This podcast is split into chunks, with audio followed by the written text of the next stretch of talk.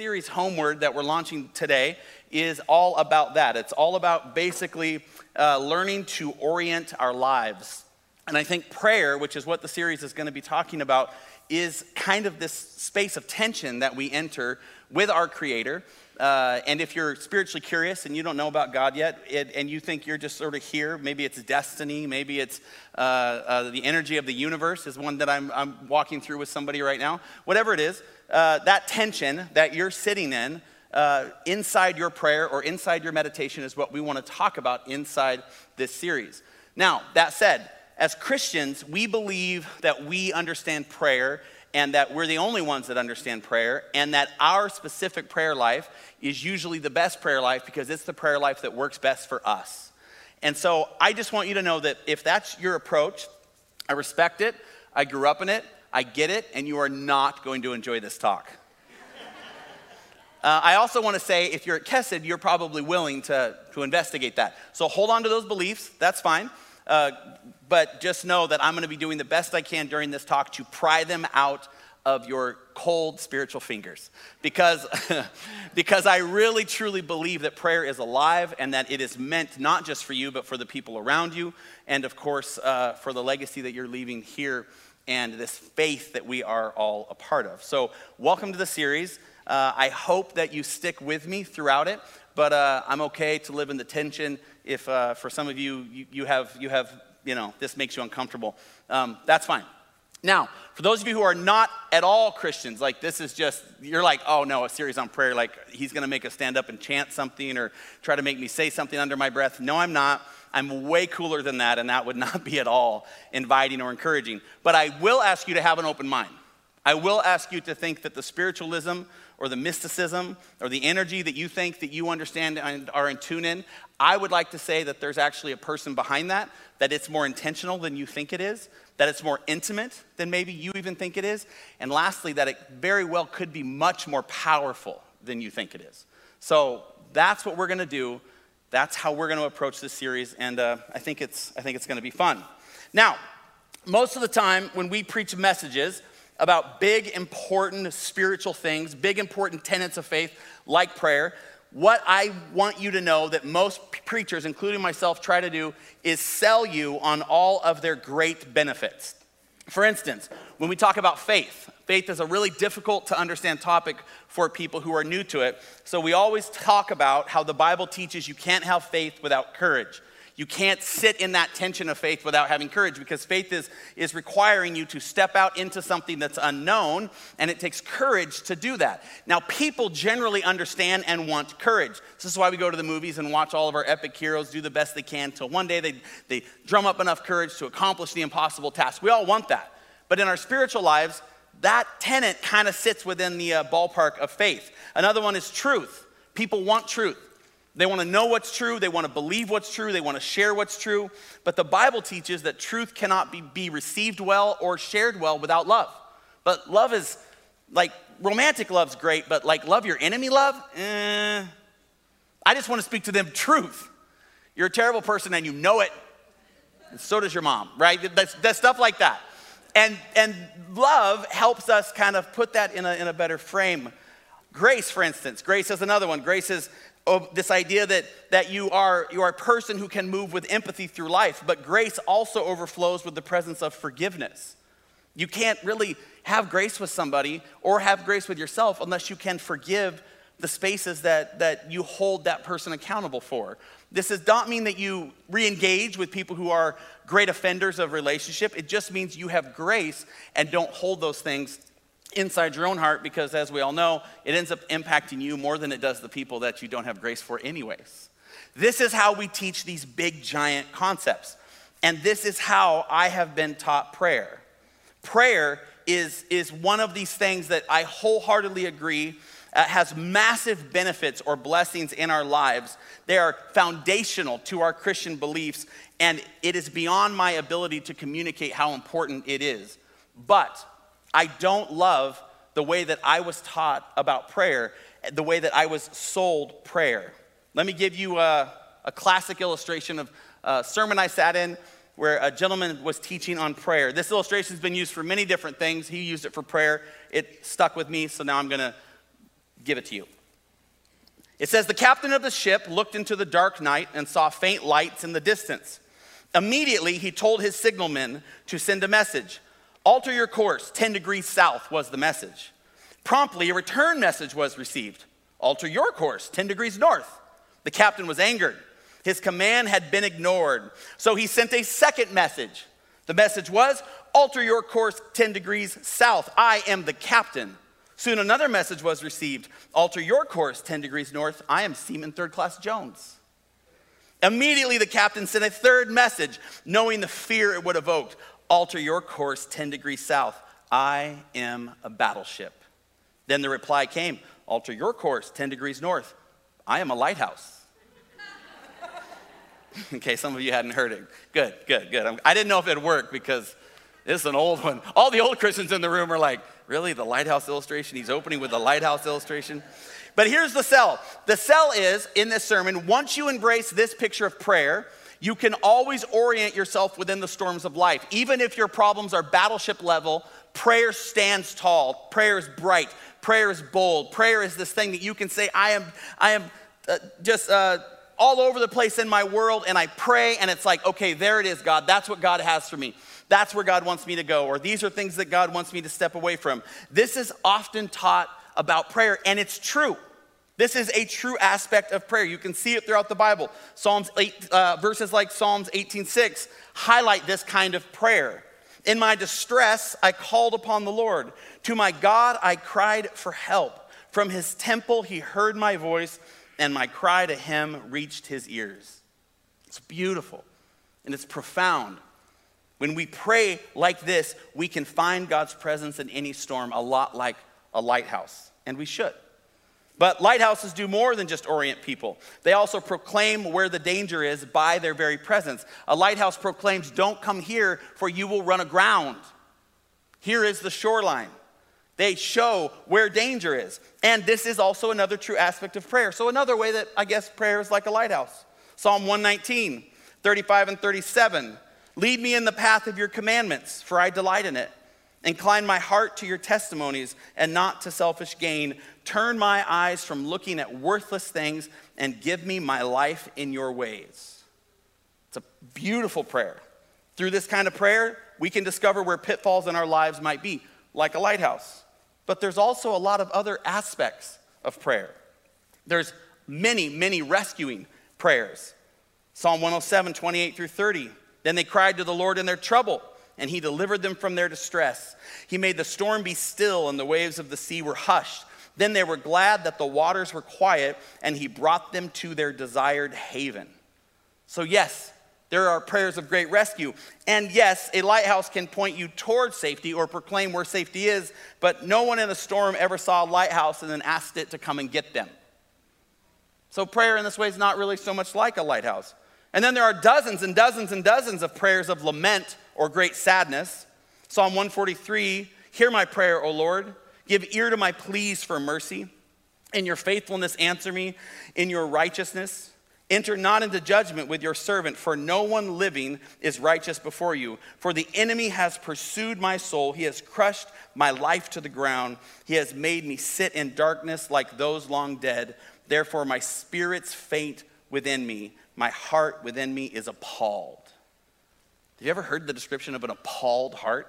That is a heart that is incredibly sad, a heart that is full of great lament. And I just want to speak from a great scientific point of view that lighthouses don't care at all if you're sad.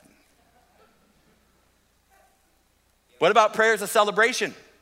Philippians 4 The Lord is at hand. Do not be anxious about anything, but in everything, by prayer and supplication, with thanksgiving, let your requests be made known to God, and the peace of God, which surpasses all understanding, will guard your hearts and your minds in Christ Jesus. Prayers of celebration are everywhere throughout Scripture, and everyone knows that lighthouses are most profound when things are bad when things are dark, when things are gloomy. The only thing you do with a lighthouse during the daytime is put it on a postcard. And the truth is, some of us, that's the only thing we do with prayer as well when things are good. We just put them on postcards or throw them on the back of our bumpers. So maybe in that way, prayer is also a little like a lighthouse. But lighthouses aren't really things we celebrate. You see, prayer is more complicated than one classic il- illustration or one angle that I could sell you because people, all of us, approach prayer from so many different places and perspectives.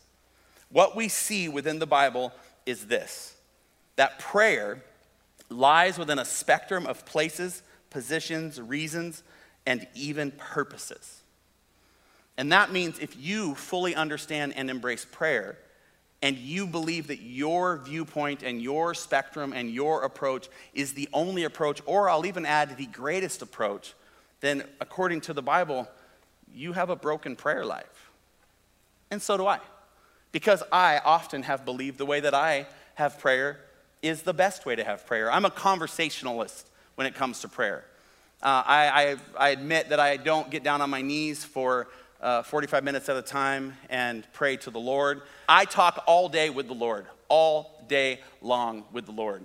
And I talk with him in my car, and I talk with him when I'm driving, and I talk with him. And I've never been one of those people that just sat in, in, in like this space for an hour, hour and a half at a time. Now, I have other friends that they pray so very much, true story, that, uh, that, that they have to schedule their, th- their time with other things in life around their prayer time because that is how they connect with God. And theirs is beautiful and theirs is important. But my prayer life works for me.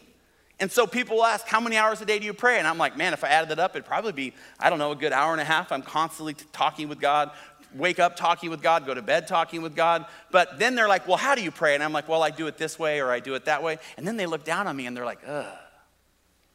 And then I look down on them because I'm like, But you pray all this time and you're not like any different than you were last year. You're not growing in your faith. You're not overcoming these struggles. And so I judge their prayer life. And then they judge my prayer life because I'm a pastor and I should have the ultimate kind of prayer life. And by the way, why hasn't the church been teaching on prayer in every single sermon and on and on and on and on and on we go until all of a sudden you find yourself in this awkward space where no one wants to talk with anybody else about their prayer life because all it's going to do is be like talking about politics or the virus or mass and all of a sudden we're just going to be in a fight and the last thing we should do is be fighting over praying to God about how to come together.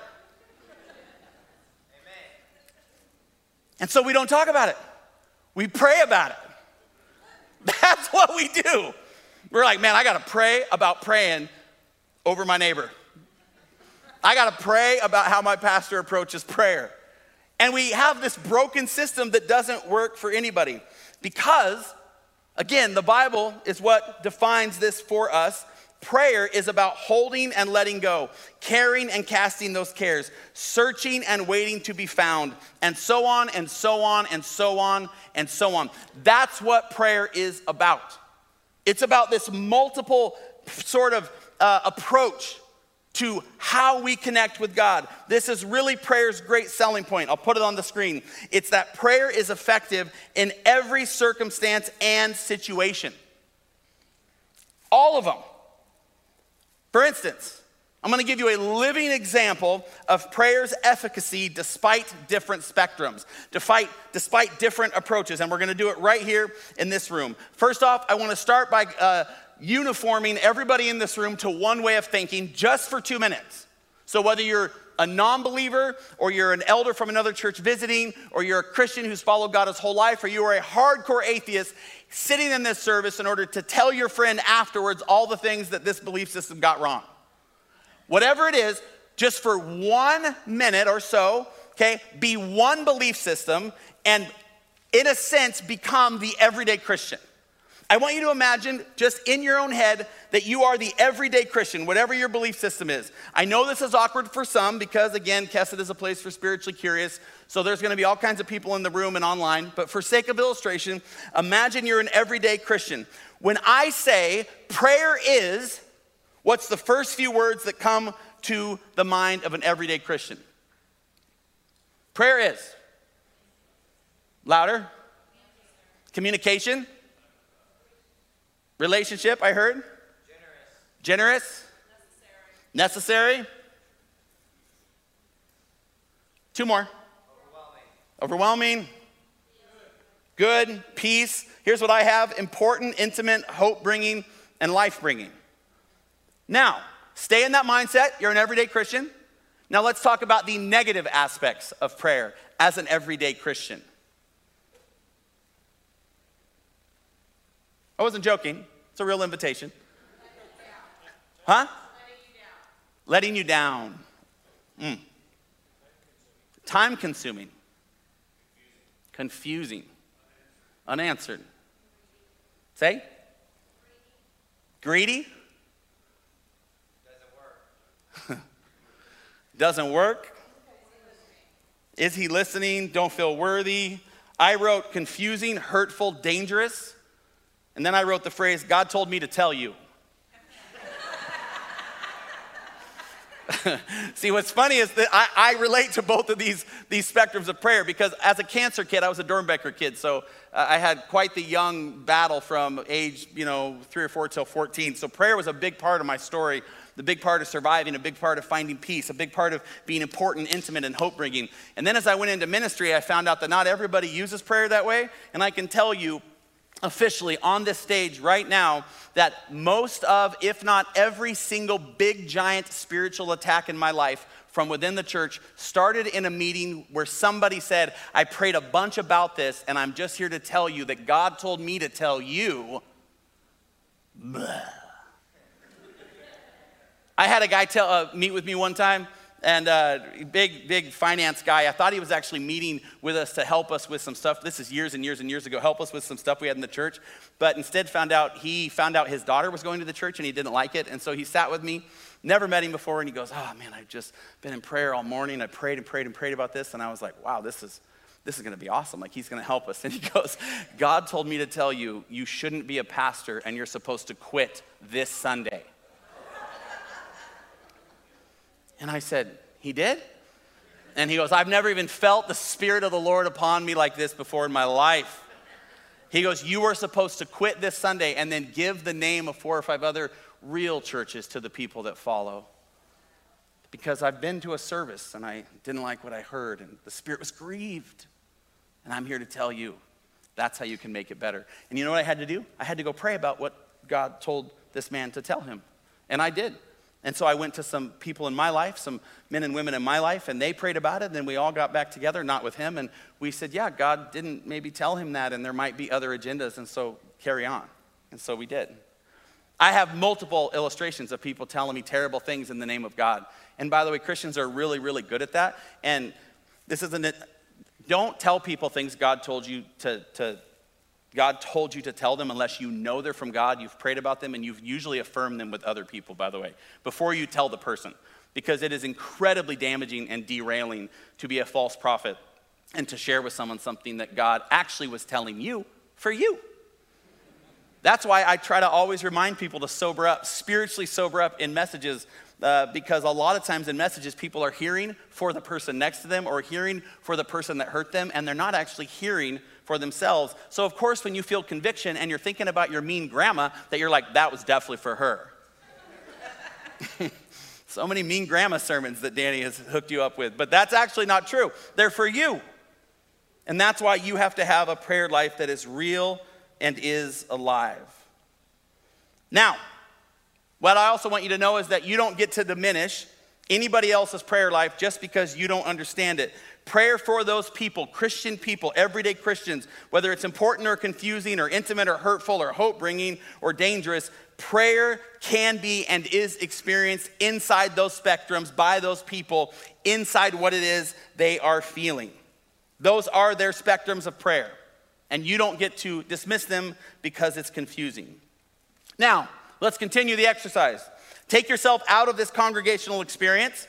Imagine that this isn't a church at all and instead, I want you to imagine yourself as an everyday non believer. You're not in church, you're just at a really exciting, edgy talk with a guy in town that just wants to talk about spiritual things, but he's not a pastor or a preacher. He's just a guy that wants you to think outside the box you're limited in. I really tried to sell that one, but it didn't, it didn't go that well. You're non-believers, right? You're non-believers. You're in here in your mind. You're just here because you're curious, but but you don't really know. When I start talking about and say prayer is, what's the first few words that come to your mind? Manipulative. What? Hypercritical or hypocritical? Both? Ignorant. Desperate. Ridiculous? Hmm.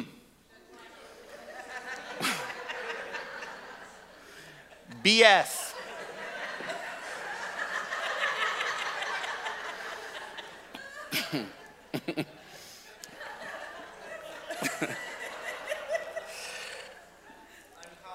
Uncommon. I ha- my negatives were crazy, fake, purposeless, displays weakness, or proves that you can't make it on your own.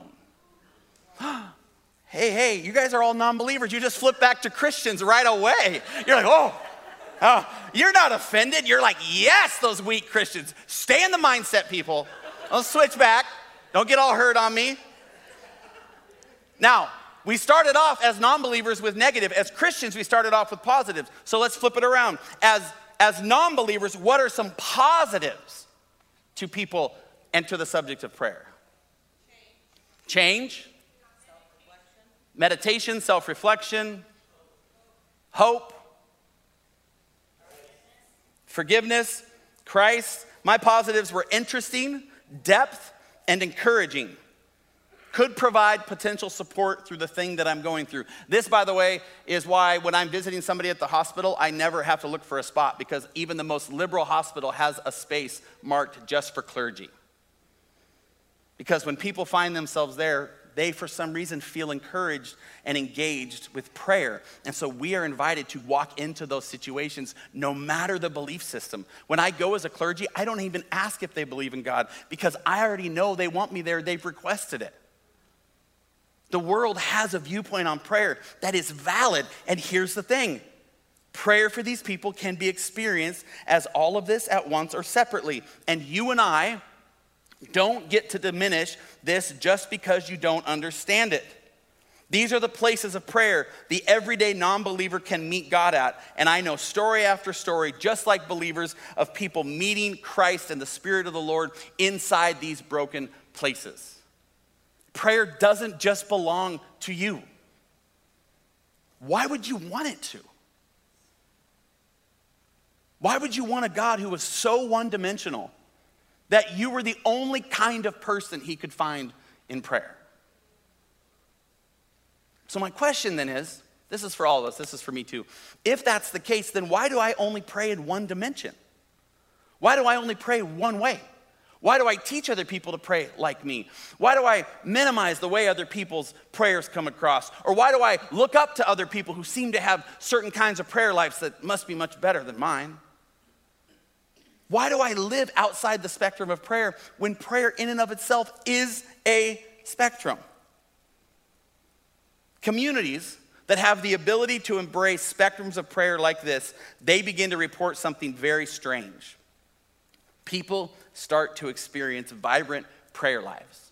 When we remove the shackles of what prayer is off of people, when we have sensitive prayer leaders who understand that different people pray and in different places. I've told the story many, many times that, that, uh, that whenever we do a, a, prayer of salvation here at Kesset, it always starts off the same way.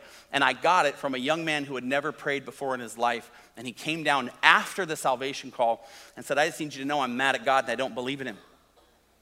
And I said, Well, how do you not believe in a God that you're mad at? Like, you wouldn't be mad if he didn't.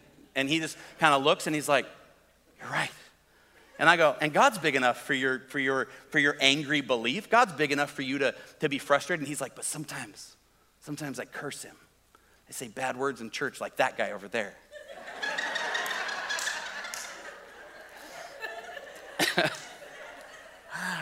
like, like BS.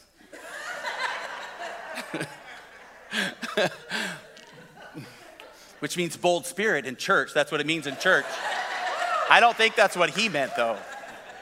But we'll pray for him after service. So this young man comes up, this young man comes up, and he does this thing, and then he says, Well, then you're saying, I do believe in God because I'm angry at him and he can handle my anger. And I said, Yeah. And, and he said, Well, then, then teach me to pray. And I said, oh, I don't have to teach you to pray. All you got to do is, is talk to God. And so we had some more dialogue and we went off in a corner and I prayed for him, and then, and then I said, Do you want to pray? And he goes, Yes. And then he got really quiet. It lasted probably 15, 20 seconds of just space. And then he just said, God, it's me. And he prayed this beautiful prayer, probably one of the most beautiful prayers.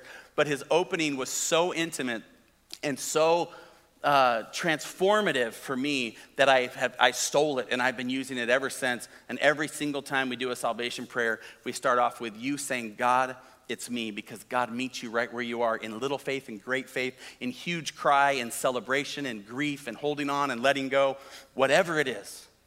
That's what God does. And that spectrum of prayer, I learned about prayer from this young man who barely believed in God five minutes into his faith, and he's teaching me stuff about prayer. This is how we're supposed to move in the kingdom. This is how we're supposed to move in the body. We are supposed to be people who embrace all different spectrums of how God is communicating with all different kinds of people. This is how God meets with people. He finds them despite their spectrum of places, where they are, positions, how powerful or weak, reasons, even sometimes manipulative, and even purposes. And when he does this, what, he, what happens is he spiritually reorients them. And they begin to see the situation around them different. Imagine yourself in a busy airport, a lot like this one. Imagine that you're standing in the lobby like we all have, and you don't remember actually getting there, but you recognize where you are. And so, the first thing that people would say in the classic illustration of prayer is that they believe they are standing in this spiritual lobby, staring at this huge reader board, most likely waiting through their prayer life to hop on a prayer plane so that they can be whisked away from their problems. God, it's me. I have an issue. Help me with it. And this is a valid, beautiful, normal, commonly taught spectrum of prayer. And I am not diminishing it and I believe it's important, and I pray this way. I bet you I pray this way 50% of the time. God, remove me from this situation. I don't want to be here. I want to be with you, we sing. I want to be where you are. I want to go where you go. I want to be in this place. But when God does what he does within our lives and he reorients us, a reoriented life might realize that they might also be where they are for an additional or different reason. That they could be standing in this spiritual airport, staring at the same reader board, not just of all the ways God can fly them away from their problems, but of all the ways the Lord has been bringing his presence to them. Flight after flight after flight. How he has been arriving from every direction and to every situation, how He is there in every circumstance. He is there in every poor decision. He is there in every mistake. That it is not at all about departing from the story that is your life, it's actually all about God arriving in the story that is your life. And that in that place, suddenly, this this spectrum of prayer does become about leaving some old past behind, departing when it's time, leaving the old man behind or the old woman behind, scripture says, and departing onto this new creation, this new person, this born again person. But sometimes it's about God showing up and not just removing the obstacle, but actually pushing you through the obstacle. It's about God arriving and saying, Time to go to your house. And you're like, Oh, but I didn't spiritually clean up. I got a lot of stuff in here. And God's like, oh, you, you brought bags. You thought we were leaving. That must be so embarrassing for you. Actually, we're going to your house for dinner. We're going to your house to be processed. We're going into your life to be evaluated, and that's uncomfortable. And that is true and also a valid spectrum, and it is often the way that God works. This is what prayer has and is always doing. And it is why people throughout the Bible have turned to it time and time again in different seasons for different reasons in a different situation, but over and over and over they pray without ceasing. People in the Bible pray while angry and rejoicing. People in the Bible pray full of sadness and hope. This is we do a disservice sometimes when we pull a psalm out, even like I did a little bit, and we're like, this is how you pray it. It's like, Lord, you are my refuge. Lord, you are my strength. Lord, you are awesome and great and beautiful. You throw it up on the screen, and people go, boy, I wish I had a prayer life like that. But you don't know that a few verses earlier, the, guy, the same guy in the same passage was like, Lord, I'm pretty sure I'm gonna die. I'm pretty sure I'm drowning at sea. You have forgotten me. Your eyes look to and fro, and I am not around. Thanks, Lord, for not protecting me. And then there's a breath, and he's like, But you are my hope, and you are my refuge. And we just take that part out. This is how prayer works it's praying, this is important, while both asking and listening. I, this is a pet peeve of mine. I have a lot of people who ask me to join for them in prayer in asking. Okay, let's ask, let's ask, let's ask. It's sort of that departure flight. Let's ask God to get rid of or overcome or do this thing. And then I'm like, hey, whatever happened? And they're like, I don't know, I just, the situation hasn't been resolved. And I'm like, yeah, but what did God say? And they're like, well, I've been asking for six weeks. And I'm like, have you ever just been listening? Because it's super hard in a conversation to hear what the other person has to say if all you're ever doing is the talking. Then there's the other side of it. Because all the listeners in the room are sitting around with a little bit of pride right now. You're like, that's right. You should pray and listen.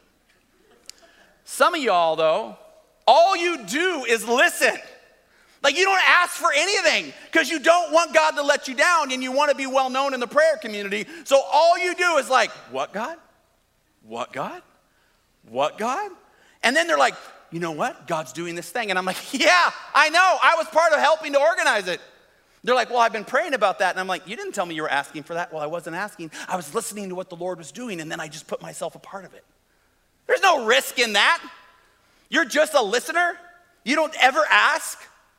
If something difficult happens in your life, you're like, Well, it's the Lord's will. You just listen, but you don't ever actually ask. We have to be people who both listen and ask. Pray with sadness and hope. Pray angry and rejoicing. How about praying powerfully and with weakness? How about praying boldly, but with meekness? How about praying together and with loneliness? How about allowing prayer to do exactly what it's doing in this room right now? Where some of you are asking and curious about prayer because you're lost, and some of you are asking and curious about prayer because you're found. How about you stop thinking you know all the answers to prayer and just pray? How about you pray curious? How about you pray angry? Like the young man that came to me after youth group. How about you pray wherever you are, however God is ministering to you? Because that's what prayer is. Prayer is available. Prayer is willing. Prayer is pushing. Prayer is pulling, prayer is quiet, prayer is convicting, prayer is helping, prayer is holding, prayer is nurturing, prayer is healing. Prayer is intimate and prayer is grand. Prayer is with you and prayer is with me. And prayer was with the people next door that don't even know we're praying for them right now. What would it look like to be a community that knew what prayer is? And held it with open hands instead of those hands that maybe we started the service with when we said, You're not going to take away this from me because I need it and I lean on it. And it's important, and it is. But with great spiritual respect, I just want you to know prayer is not yours. You don't own it. It doesn't belong to you, and frankly, it's often meant to give away more than it is to keep. And so maybe we don't have the church of prayer we want because we don't all know what prayer really is. And maybe there's somebody in the back row who's struggling with something big and bold that's clearly seen from the outside and new to this faith, and they're the actual only person in the room who actually, for the first time today, knows what prayer is. Because they're willing to sit in that space, to be with God, and to ask Him fill them with more questions and more curiosity and more peace and more conviction and more all these things. Maybe then we would know what prayer is. And we'd be a church where people would come not to hear a sermon or song or, or, or be a part of something so they weren't lonely. They would, they would come mainly because they heard people there can receive prayer and share prayer. Wouldn't that be an amazing experience? Wouldn't that be special for us in this room to all finally grasp and know what prayer is? So let's do that. Let's take some time and just pray wherever we are, however we want within our minds, with our eyes open, with our eyes closed, with our heads bowed. Whatever it is that you're feeling led to do, maybe here is the place that you can experience where you are and how prayer is working in your life. And then I'm going to ask the worship team to come out, and they're just going to pray a, like a song over you, a, a presence of God's song over you, and you're just going to be able to sit in that space and ask God to highlight where it is He's meeting with you right now. Let's pray together.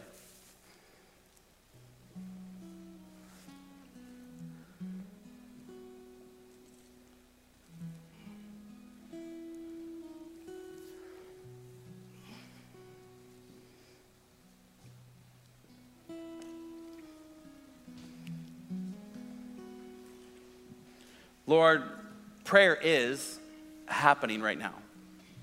It's being experienced, it's being engaged, it's, it's probably being avoided, it's being lifted up or set down. Prayer is at the center of relationship with you. And so, Lord, what we hope is that we could just sit in that time and ask and listen and receive and give that whether we are young people, concerned about the school year or relationship or pressure, we're adults in our midlives trying to make sure we make the right steps and do the right things for our kids, for the people around us, for the businesses that we're part of, for the church that you've brought us to. Maybe we're much older. We're wondering where our usefulness is. We don't feel as connected and as valuable anymore. Or maybe, God, we're none of those things. We're just human beings hoping to be seen by the one who knows and brings all things. Whatever that space is, Lord, we feel we pray that your presence would fill it, that your experience would be what we walk away with, that we would be able to be people who are truly curious about what it would look like to just say, God, it's me. Can you tell me what prayer is? Can you show me? Can you reveal to me? Can you bless me with it? We just lift this space to you. In Jesus' precious name. Amen.